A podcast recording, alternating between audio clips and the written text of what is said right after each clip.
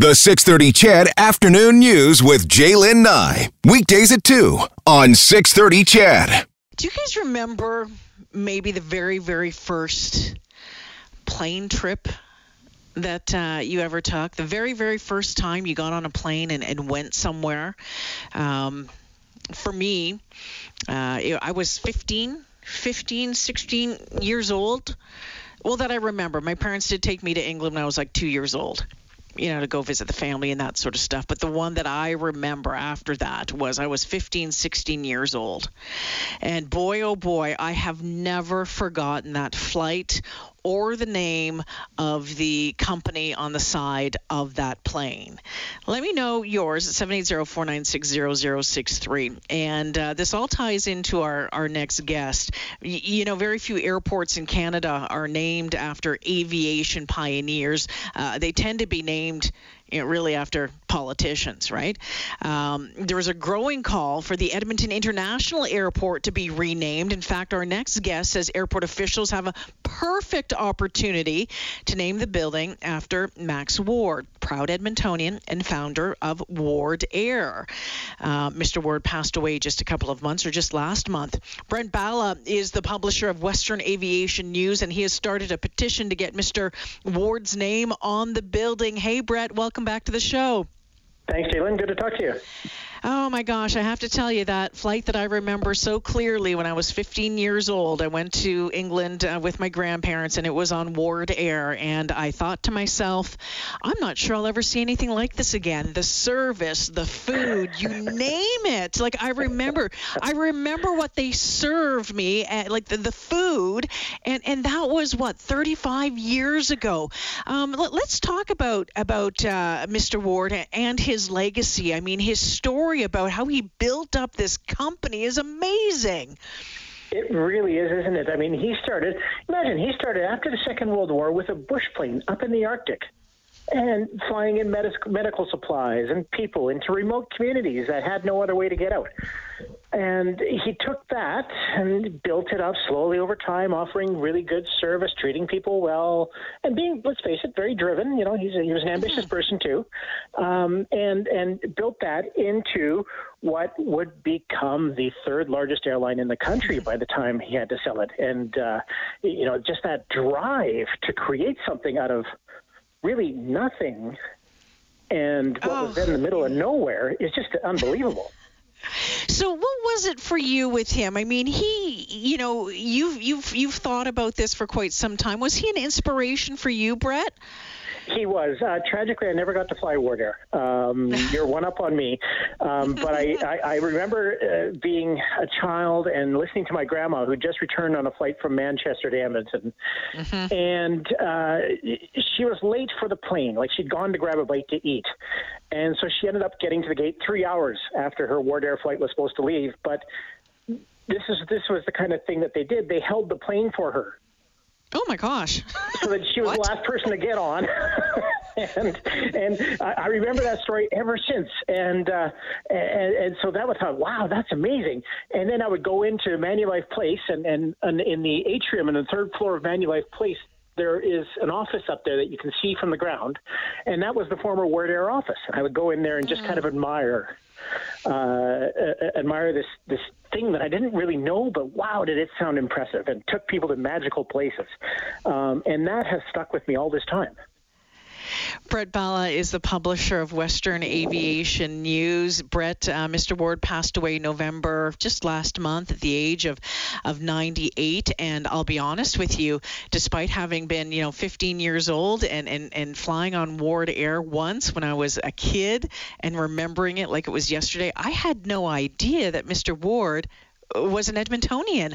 I learned about that history when he passed away, and I thought to myself, what a shame. This is someone that I would have loved to have met, would have loved to have interviewed. And I and I wondered, did you ever get a chance to meet him, Brett? I never did. I never did. No. Tragically, um, and yeah, and you know what? I mean, frankly, for for an aviation fan, after so he sold his company Wardair to what was then Canadian Airlines. Yeah. Uh, in 1989, and and he, he kind of he didn't retire, but he kind of took a back seat after that.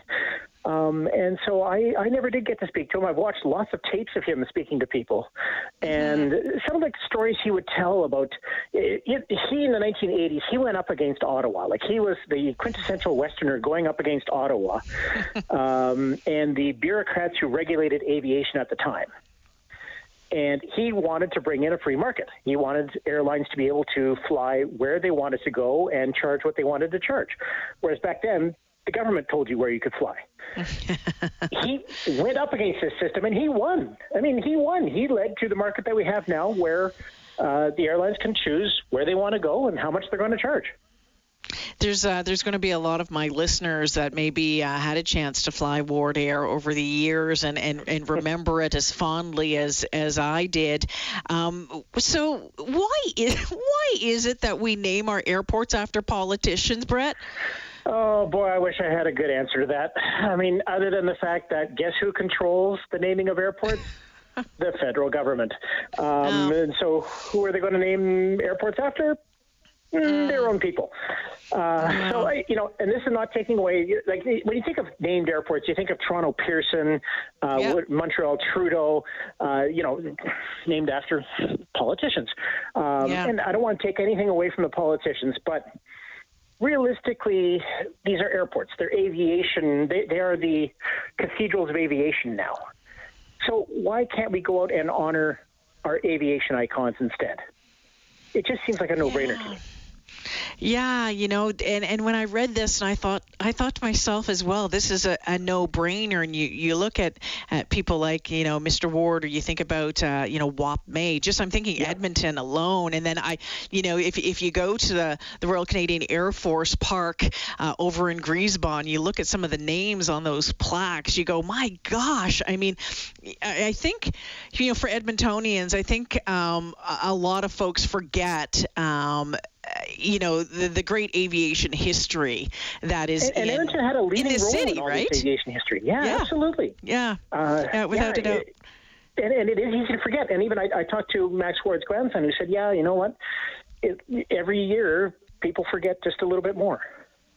Yeah, yeah, without a doubt. And yeah. so you thought, okay, uh, let's let's let's do this, and you and you're not thinking about changing and just calling it Max Ward Airport. What, what, what, how, how do you envision this? Uh, you know what? I think, I mean, co- how we call it colloquially and how it's officially named could be could be end up being different, but I would think it would have to be Edmonton because I think you need the name of the yeah. city in there. Um, I think it would end up being styled like like we'd call it like Edmonton Ward International, um, mm. and the full name would be Edmonton Max Ward International, something along those lines. You know, keep it simple yeah. and memorable but also honorific and, and important. Yes, and I think it's one of those things that people coming in would go, "Hey, I wonder who Max yeah, Ward who is. Who is exactly. that?" And then when they realize, like I did, it's like, "Holy smokes!"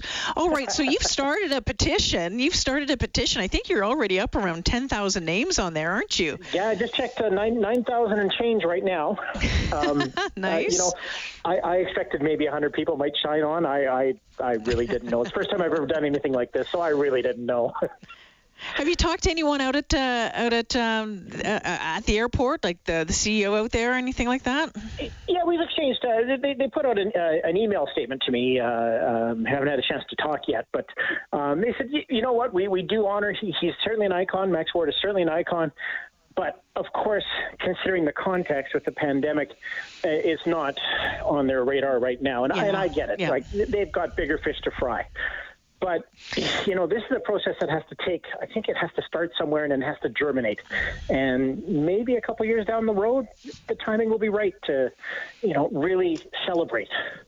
Yeah, you have to you have to plant the seed somewhere, and I think that you have done that, uh, Brett. And I think that there's uh, a couple other people who have who have said, yeah, I think that this is a really good uh, idea as well. I really like the idea too. So we'll see what happens, and I guess in the long run, as you said, it's the federal government that has to sign off on this, they right? Get the final say, exactly. Yes. Yeah. So, no, and, okay. and, they have done it. Uh, Winnipeg is named after an aviator, so there is precedent out there. We can do this. All right. Uh, before I let you go, oh, and if, if someone wants to sign the uh, petition, where do they go? So it's on cha- change.org. It's a change.org yep. petition, and you just have to search Max Ward or okay. Max Ward International. It'll pop right up.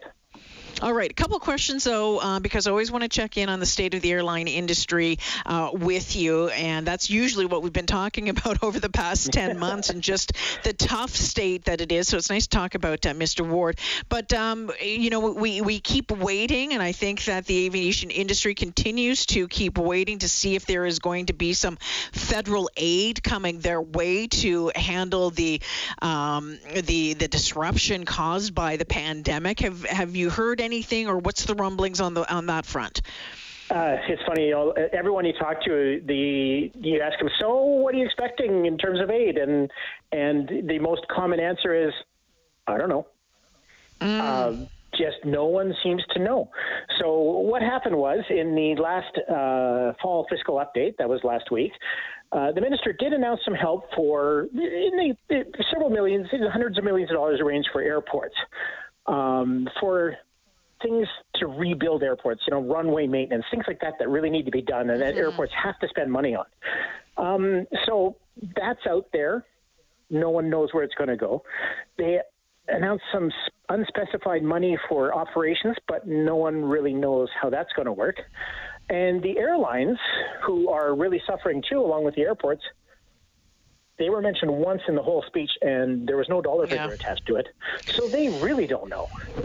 Yeah, and, and interesting to hear, you know, in that throne speech um, when the governor general talked about some of those regional, um, the, the, regional airlines, the commuter stuff, and then you see what happened on the East Coast uh, with the Air Canada yeah. cutting more and more routes. I mean, boy, oh boy, that's just, that's really a death knell for so many out there. It sure is. I mean, these airports rely on passengers to generate most of their revenues. And if there are no airlines flying in, they have no passengers, therefore, they have no money coming in but they still have to mm-hmm. spend money to stay open for medevacs and for uh, all these flights that you don't even think exist. Army flights, uh, all these all these flights, they have to stay open. So what do you do? You have no money coming in, but you got to pay people. Yeah, let's talk about one more thing before before I let you go. Um, these um, these COVID uh, the, the the the pilot project in Cal- Calgary. They're talking about yeah. uh, potentially moving that into Edmonton, and it's seeing some okay results uh, in Calgary, isn't it? Yeah, uh, I think 14,000 and change people have been yeah. tested coming in, um, but that also includes the land border crossing at Coutts. Um, and uh, not a very low uh, rate of COVID infection being found, 1% and change. And anyone who gets a test, once their test comes back negative, they can go on and live with their lives and then get retested five days later. But otherwise, they're free. They don't have to do a two week quarantine like you do yeah. uh, landing yeah. anywhere else. Um, so, yeah, an expansion to Edmonton, every airport that I've spoken to is you know, crossing their fingers and waiting for their own province to come on board with this testing regime. Um, either it's after people arrive or before they leave. Doesn't matter yeah. either one, as long as people are tested, so they don't have to do quarantine. And uh, more and more, the consensus is the two-week quarantine is what's really, really hurting travel, uh, particularly in the winter for people trying to go south right now. Yeah, without a doubt. All right, Brett Balla joining us this afternoon. Always great to talk with you. Thank you. A pleasure, J'lyn. Yeah, you betcha. He is the publisher of Western Aviation News. Uh, if you are um, interested in the airline uh, business, if you're interested in news coming out of uh, the aviation world, check out his website, just Western Aviation uh, News. Lots of great stuff on there on a regular basis. So, um, as well, if you're interested in signing that petition to maybe get Edmonton International Airport named after Max Ward. You can go to change.org and just search Max Ward and you'll be able to find it there. Andy says, you know what, Jay, I like the idea of that, but how about having companies brand them and pay millions and make some revenue that could be used for projects that save tax dollars? That's Andy this afternoon.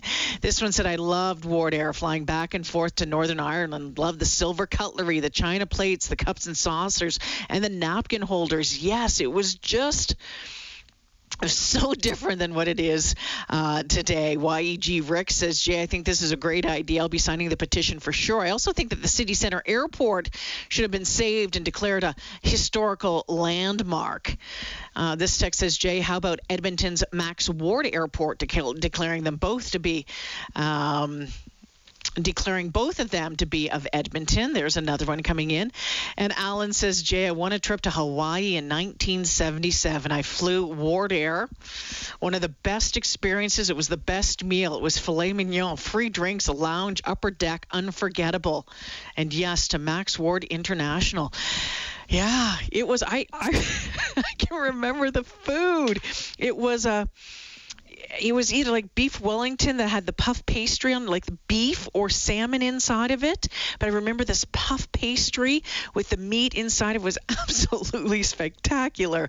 Yeah, only one time, but 780-496-0063. If you remember that first time you were ever on an airplane, how exciting was that? I see all these little kids on on planes now or over the past number of years when we were able to fly, and I always think to myself, wow, you know, how cool is that? Um, that uh, you know, when I was growing up, my folks didn't have that that kind of cash. Um, we didn't. We just didn't travel that way. We went back and forth from southern Ontario to eastern Ontario, or they threw us all in a Chevette and drove down to Myrtle Beach. Um, five of us in a Chevette. Oh, the good times, eh? Family holidays. It was like something out of. Uh, National Lampoon's vacation, to say the least.